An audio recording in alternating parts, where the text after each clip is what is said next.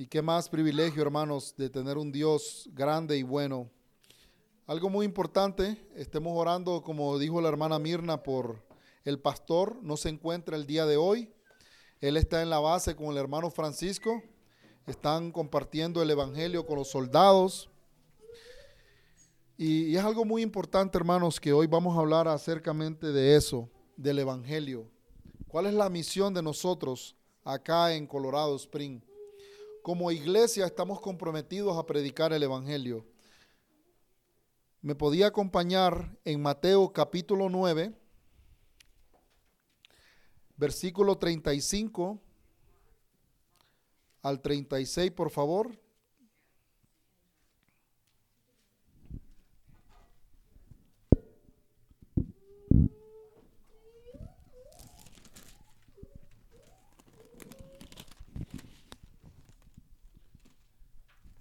De hablar de esto, hermanos, quiero, para la introducción, según el census, ¿verdad? 2022, dice que la población de Denver tiene 700 mil, 19 mil personas, casi 120 mil personas. Pero yo diría que por lo menos es un millón por aquellos que no se dejan contar, ¿verdad? Y el 22% de esas personas son hispanos. Estamos hablando de unas 200 mil personas. Entonces, en Colorado Spring es menos. Dice que hay 506 mil personas, según el censo del 2022. Yo digo que por lo menos hay unas 600 mil por aquellos que no se dejan contar. Y que el 20% son hispanos. Somos la minoría más grande que hay aquí en Colorado. Estamos hablando de 101 personas. Imagínese usted cuántos sabemos aquí ahorita. Llegaremos unos 30, 40. Nos falta mucho que alcanzar, hermanos. Igualmente, estos dos meses el pastor ha estado predicando en Jonás, cómo Dios le envió una misión a Jonás a predicar el Evangelio aquella tierra de enemigos, a Nínive. Pero ¿qué hizo Jonás? Hizo lo contrario. Se dio vuelta, se fue para otro lugar donde Dios no le dijo. Y Dios tuvo que traer un pez que se lo tragara. Y estando en el pez, él oró y fue a la misión que Dios le dijo. Pero también a un Jonás, después que le fue la misión, él quería que Dios hiciera lo que tenía que hacer con los enemigos. Mas, sin embargo, Dios tuvo misericordia de esos 120 mil personas en Nínive, que actualmente es Irak. Mas, sin embargo, yo le hago una pregunta. ¿Se ha detenido usted por un momento a orar por Denver? ¿Se ha, ¿Se ha detenido usted un momento a orar por Colorado Spring? Dios tiene misericordia de estos pueblos, hermanos contaría a pueblo, contaría el resto de Colorado. Pero les traigo esto para que pensemos y meditemos que hay más de 100 mil hispanos aquí solo en Colorado, esperando escuchar las buenas nuevas, esperando escuchar el Evangelio. Y me llama la atención que hoy un mensaje tan sencillo pero tan poderoso que es la palabra de Dios, acompáñeme y vamos a darle lectura en Mateo capítulo 9, versículo 35 al 38, donde dice, Jesús recorría todas las ciudades y aldeas y enseñando en las sinagogas de ellos, proclamando el evangelio del reino y sanando toda enfermedad y toda dolencia. Y viendo las multitudes, tuvo compasión de ellas porque estaban angustiadas y abatidas como ovejas que no tienen pastor. Entonces dijo a sus discípulos, la cosecha es mucha, pero los obreros pocos. Por tanto, pidan al Señor de la cosecha que envíe obreros a su cosecha. Otras versiones dice la mies, ¿verdad? La mies es mucha, pero pocos son los obreros. ¿Cuántos obreros habemos aquí, hermanos? Y la importancia de orar, Nos vamos a centrar en esto, hermanos, la oración. ¿Por qué orar? Porque esta es una batalla espiritual. No es fácil. No sé qué luchas tuvieron ustedes esta semana, pero esta semana, hermanos, preparando este sermón, yo tuve muchas luchas. ¿Sabe por qué? Porque el diablo no quiere que se predique el Evangelio. El enemigo no quiere que se lleven las buenas nuevas. El enemigo no quiere que la palabra siga corriendo, hermanos. Mas, sin embargo, es importante, hermanos, ser corregidos por la palabra. Segunda Timoteo capítulo 3, versículo 16 al 17 dice, toda palabra es útil e inspirada de Dios para corregir, para reprender y para instruir el hombre en justicia, para que sea perfecto para toda buena obra. Entonces, hoy vamos a dejar que la palabra nos instruya. Y mire lo que dice el 35. Jesús recorría todas las ciudades, aldeas, enseñando en las sinagogas de ellos, proclamando el Evangelio del reino y sanando toda enfermedad y dolencia. Algo muy importante, Jesús predicaba el Evangelio antes de sanar. Él enseñaba el Evangelio. Hermanos, usted y yo estamos en un lugar estratégico donde Dios nos ha puesto para que llevemos las buenas nuevas, para que llevemos la palabra. Y algo muy importante, yo le quiero hacer una pregunta hoy. ¿Usted conoce algún perdido? Yo conozco muchos. Hermanos, pensemos por un momento, caminamos entre ellos, trabajamos con ellos, los recibimos en nuestros negocios, estamos conviviendo con ellos muchas veces, hermanos. Tenemos amistades, tenemos vecinos. Es algo muy importante que los pongamos a pensar. Nosotros no tenemos que forzar a alguien a creer en Dios. Lo único que tenemos que hacer usted y yo es abrir nuestra boca para que el Señor haga su obra. ¿Sabe por qué? Porque Jeremías capítulo 23 dice, versículo 29, que la palabra de Dios es como martillo y fuego que quebranta el corazón de los hombres. Yo veo a muchos de ustedes aquí y yo no los veo débiles, yo los veo fuertes. ¿Y sabe qué? Dios pudo quebrantar ese corazón por el cual usted está aquí. Y yo le voy a decir algo, hermanos, si Dios quebrantó este corazón testarudo, como mi persona, Dios puede quebrar el corazón de aquellos de afuera. Es imposible, hermanos, que alguien venga a los pies del Señor sin que alguien les hable. Alguien oró por usted. Todos somos como un bosque. Alguien plantó. Alguien sembró. Tal vez él no miró el fruto, hermanos. Pero ¿sabe qué? Alguien oró para que nosotros estuviéramos aquí. Esta iglesia no fuera posible sin la oración de alguien, sin la enseñanza de alguien. Alguien le predicó el Evangelio a aquellas personas que nos predicó a nosotros. Más de dos mil años y a través del tiempo por toda la Biblia, Dios ha salvado a los suyos. Dios ha enviado a predicar el Evangelio. Hermanos, no se tiene que saber toda la Biblia, ni discutir afuera quién es Dios. Cuando nosotros ponemos a discutirnos quién es Dios, estamos poniendo tela de juicio, que Él es todopoderoso. Dios es grande y Dios hace lo que tenga que hacer. Pero aquí el ejemplo de Jesús es que Jesús enseñaba la palabra, Jesús predicaba la palabra. Y hoy, hermanos, muchas personas van a las iglesias por milagros, por prodigios, pero no vienen por el Evangelio, no vienen por Jesús, no hay hambre de la palabra, hermanos, porque allá afuera hay malos obreros que se están aprovechando de las ovejas. Pero aquí el Señor tiene misericordia y eso es muy importante, que nosotros pongamos en recibirlos, que nosotros abramos nuestra boca. ¿Por qué, hermanos? Pablo pedía desde la cárcel. Imagínese usted que a usted lo metan en la cárcel, ¿qué ánimo tendría de predicar, hermanos? Yo sería el primero en desanimarme, pero más sin embargo Pablo dice, oren por mí, para que me sea dada palabra para abrir mi boca a fin de dar a conocer el misterio del Evangelio. Oremos, hermanos. Yo pido oración también para que se dé la palabra dada aquí en esta iglesia para predicar el Evangelio, no solo en el púlpito, sino allá afuera. Que Dios nos dé el valor, que tomemos el teléfono y hablemos a nuestros familiares.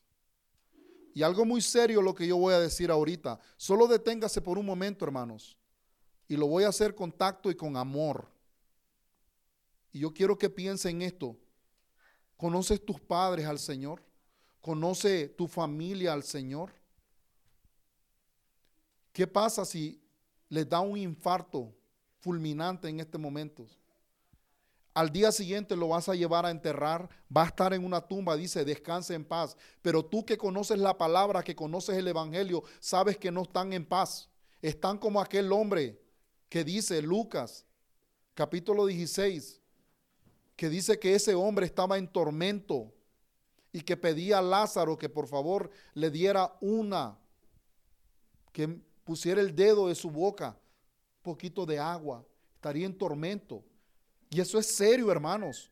Detengámonos a pensar por un momento aquellos que no conocen al Señor. Pero Evangelio es poderoso para salvar al más impío.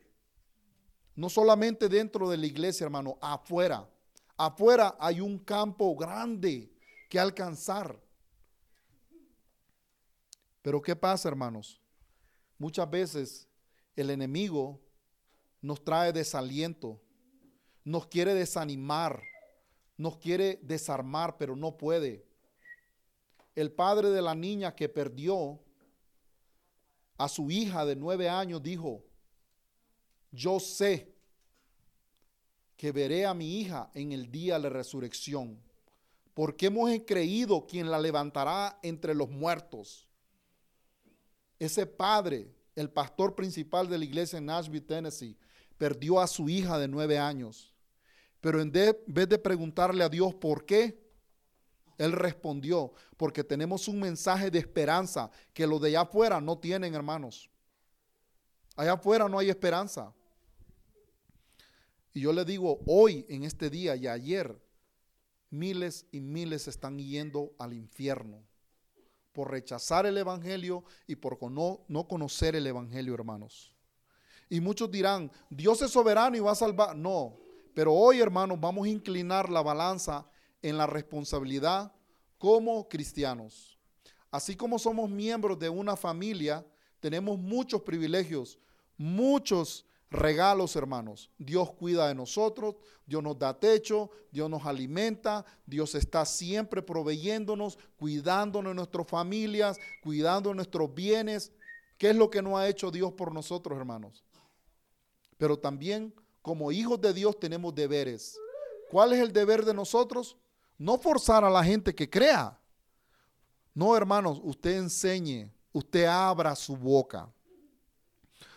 Colosenses dice, oren al mismo tiempo por nosotros para que Dios abra puerta grande para la palabra a fin de dar a conocer el misterio de Cristo por el cual también yo he sido encarcelado.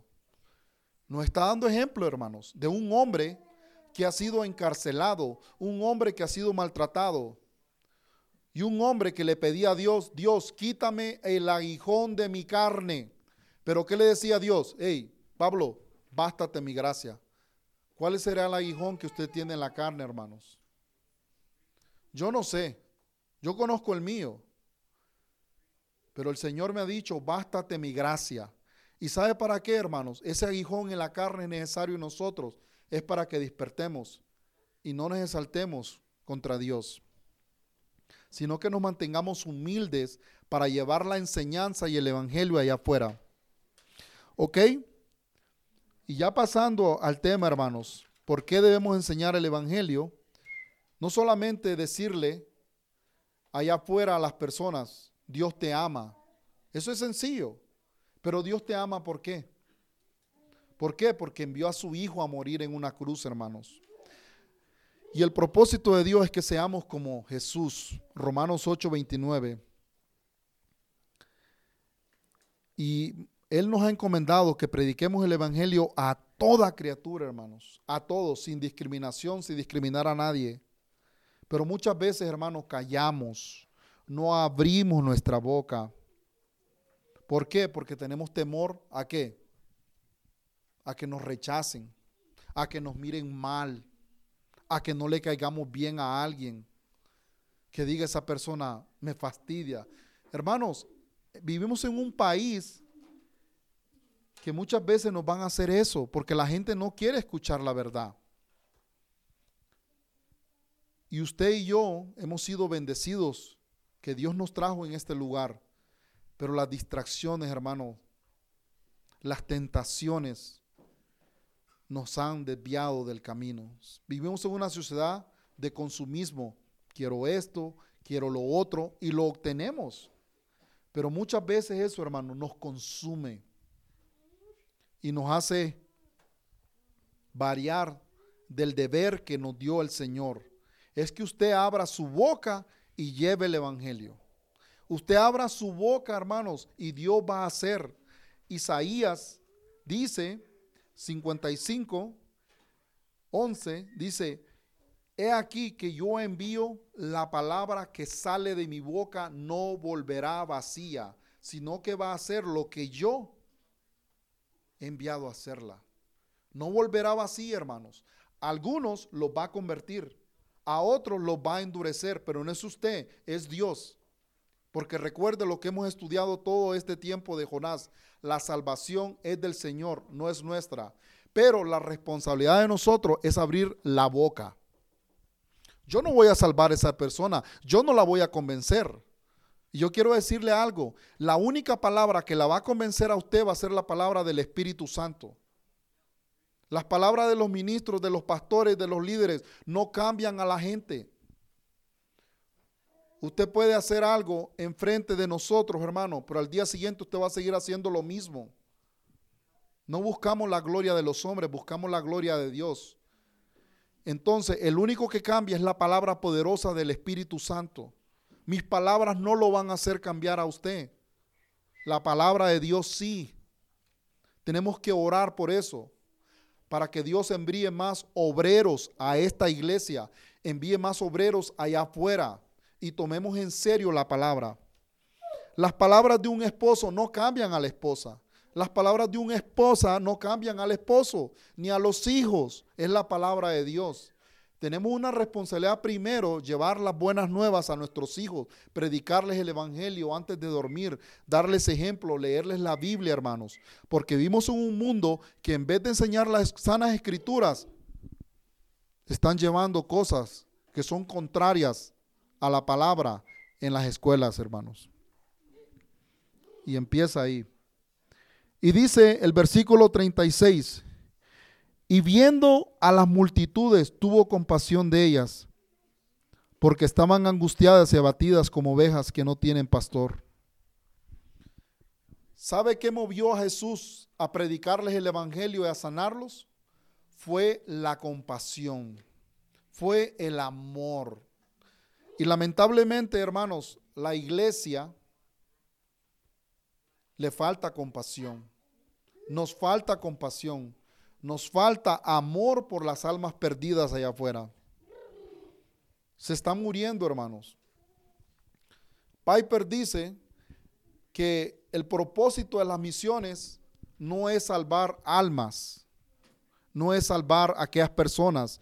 El propósito de las misiones es para que más adoradores se unan y que Dios sea adorado.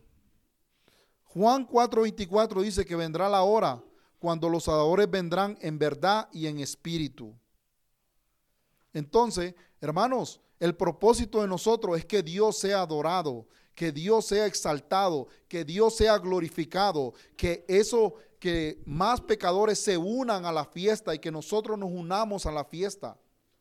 Porque cada pecador que se arrepiente, hermanos, hay fiesta en los cielos. Entonces, el día de mañana, hermanos, allá en la eternidad, vamos a adorar al Señor día y noche. Que Dios sea adorado, hermano. Eso tiene que pedirle usted. Hoy, esta semana, pídele al Señor, Señor, dame una oportunidad para yo abrir mi boca. Sea que usted lo haga por teléfono, sea que usted vaya a su vecino o a alguien, pero pídale la oportunidad, que Dios le dé la oportunidad para traer a alguien el próximo domingo. O invite a alguien, hermano, o que Dios le dé la palabra correcta para predicar el Evangelio. Y mire lo que dice aquí. ¿Por qué? Porque la vio abatidas, hermanos.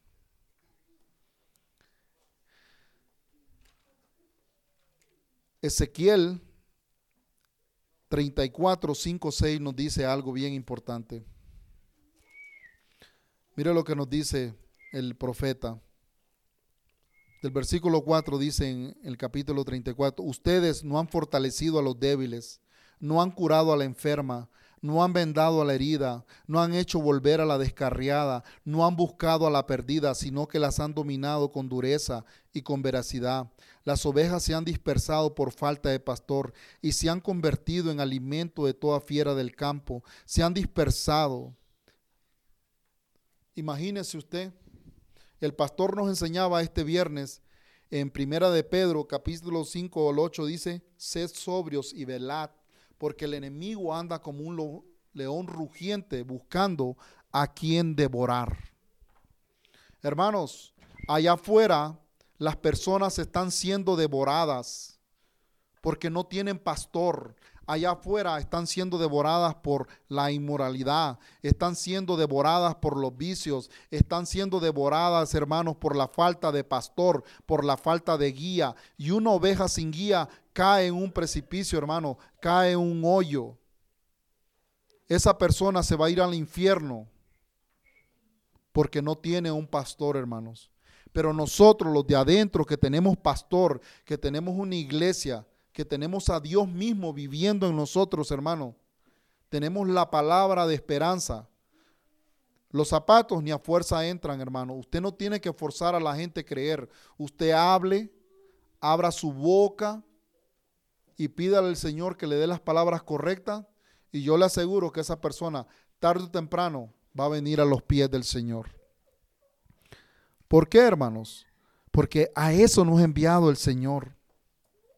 Allá afuera se está predicando un falso evangelio de la prosperidad, que todo te va a ir bien, se está preparando que tú tienes las bendiciones, tú vas a ser grande, tú, tú eres un emprendedor, tú eres un hijo de Dios y nada te va a faltar porque Dios está contigo, los milagros, Dios te va a sanar, va a sanar a tu familia, va a levantar a tu gente, pero no se les muestra la otra cara de Dios, que Dios es un Dios justo, un Dios verdadero y que nos va a pedir cuentas y que también Dios castiga el pecado.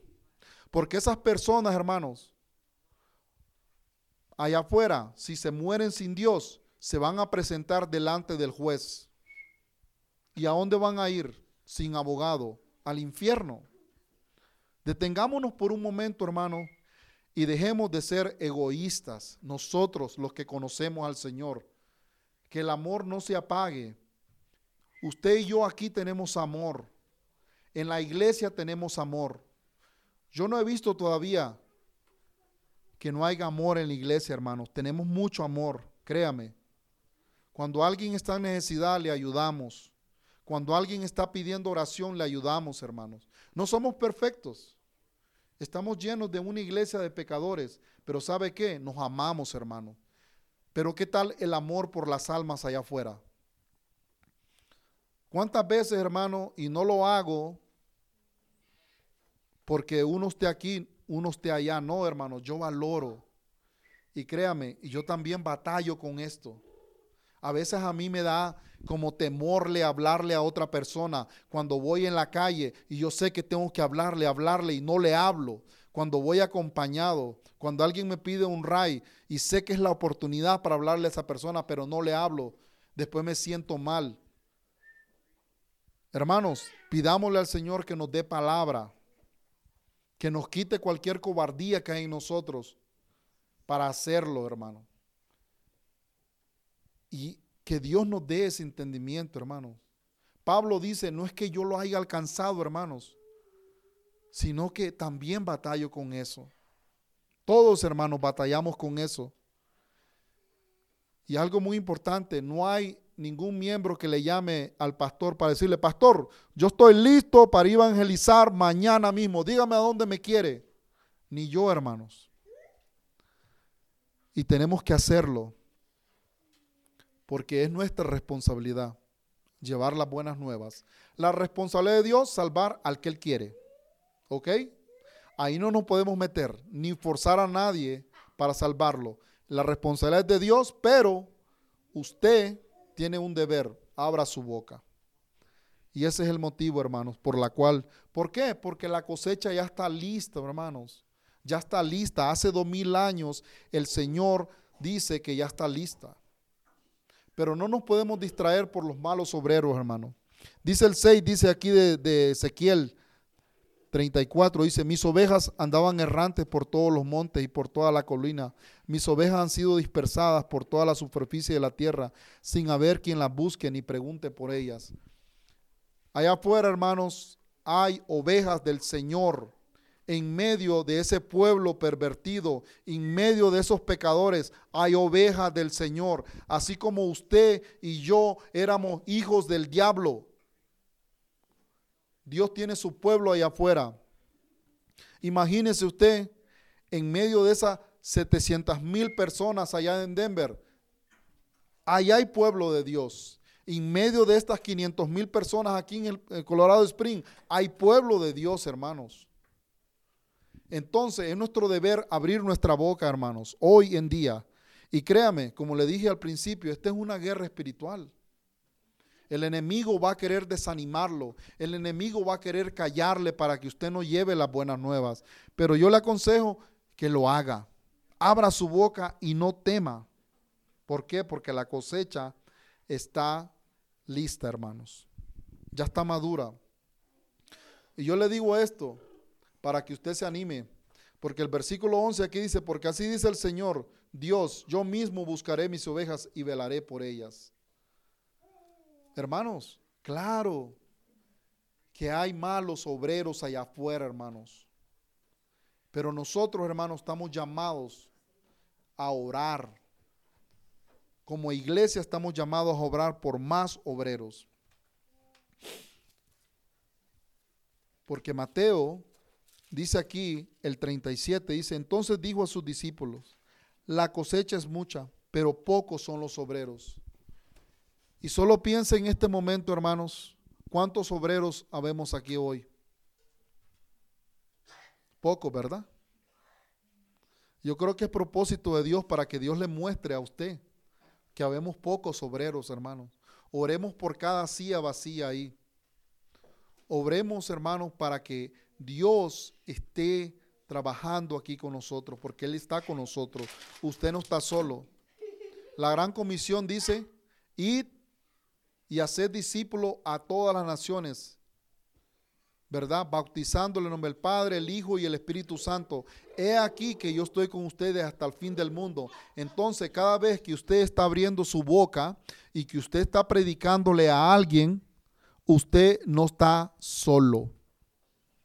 Jesús está ahí con usted, porque esa es la voluntad de Dios. Jesús lo acompaña, Jesús está instruyéndole y Jesús le está dando las palabras correctas a esa alma, a ese corazón, hermanos, que está siendo demolido por las aflicciones a ese corazón que está siendo desanimado, ese corazón que no tiene esperanza, ese corazón que no conoce a Jesús, ese corazón que no tiene a Dios, ese corazón que no sabe que Jesús salva a los pecadores y que Jesús ama a los que nadie ama, hermanos. Pero usted y yo tenemos un Dios que nos ama, hermano. Usted y yo no somos diferentes a los de afuera. La única diferencia nos hace es Cristo. Entonces tenemos un deber para llevar las buenas nuevas. Tenemos un deber de predicar el Evangelio, hermanos. Y este es el tema central, hermanos. El 38. Por tanto, pidan al Señor de la cosecha que envíe obreros a la miet. Todos, hermanos, tenemos que orar al Señor. Y yo le pregunto a usted, ¿usted está orando por más obreros? Si usted no está orando, hermanos, por más obreros, Yo le pido que esta semana nos unamos en oración y nos unamos a Dios y nos unamos a Jesús a orar por más obreros para que se unan a la obra, hermanos. Oremos, hermanos, para que el pueblo de Dios no se desanime. Y yo le voy a decir un tema por qué. La historia en Hechos es verdadera, hermanos. Capítulo 1, versículo 8. Mire lo que le dice Jesús. En el 4 le dice, quédense aquí quietos. Espérenme.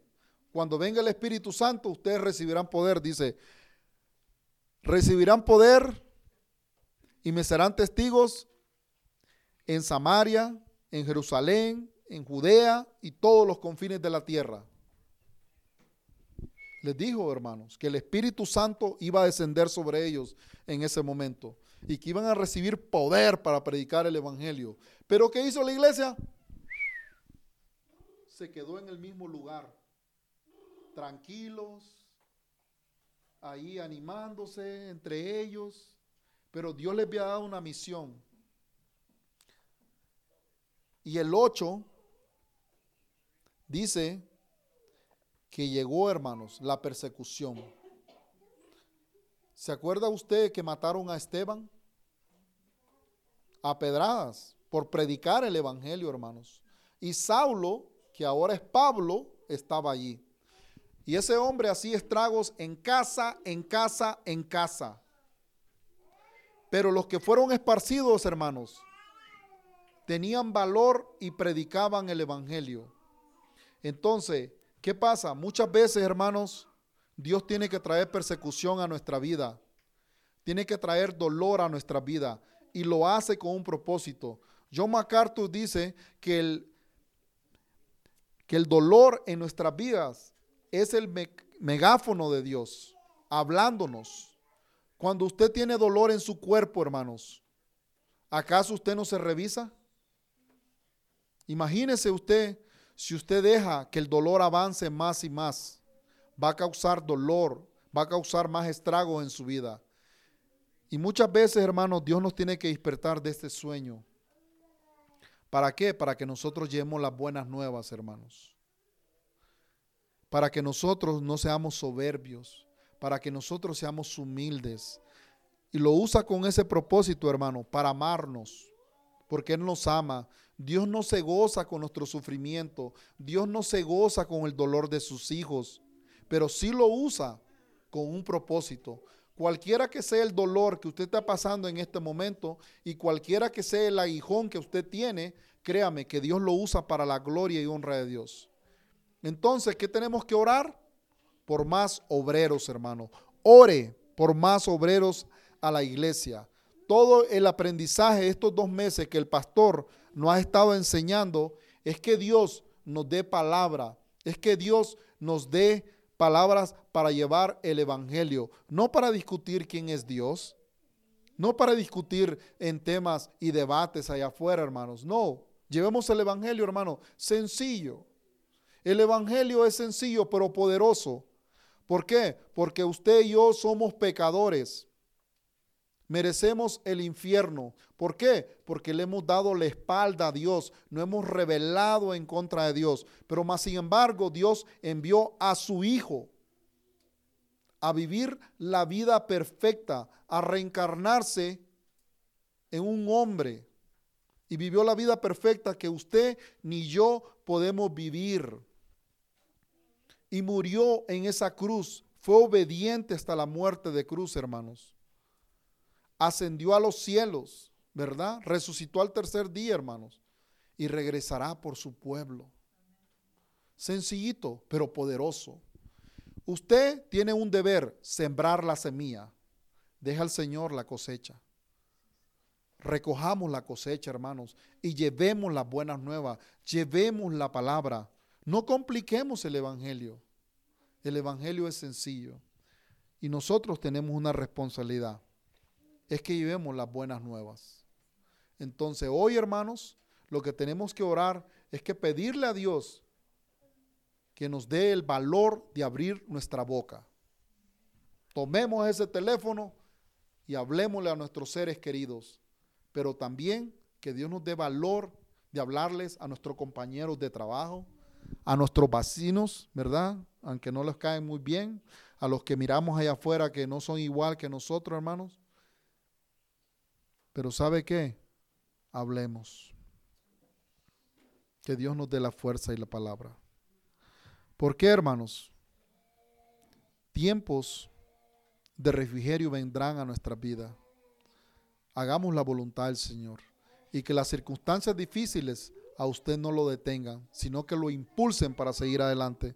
Entonces, hoy, hermanos, el mensaje fue sencillo.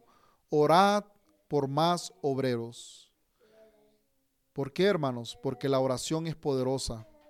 Lo que Dios puede hacer a través de estos pecadores. Entonces, oremos para que el Señor envíe más obreros a la miet.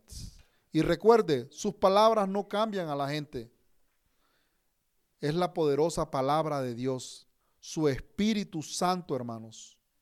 Y ahí está nuestra confianza, que el Espíritu Santo va a quebrantar ese corazón y que el Espíritu Santo va a hacer nacer a esa persona de nuevo. Entonces, oremos. Gracias, Señor, por tu palabra viva y eficaz, Señor, que es más cortante que una espada.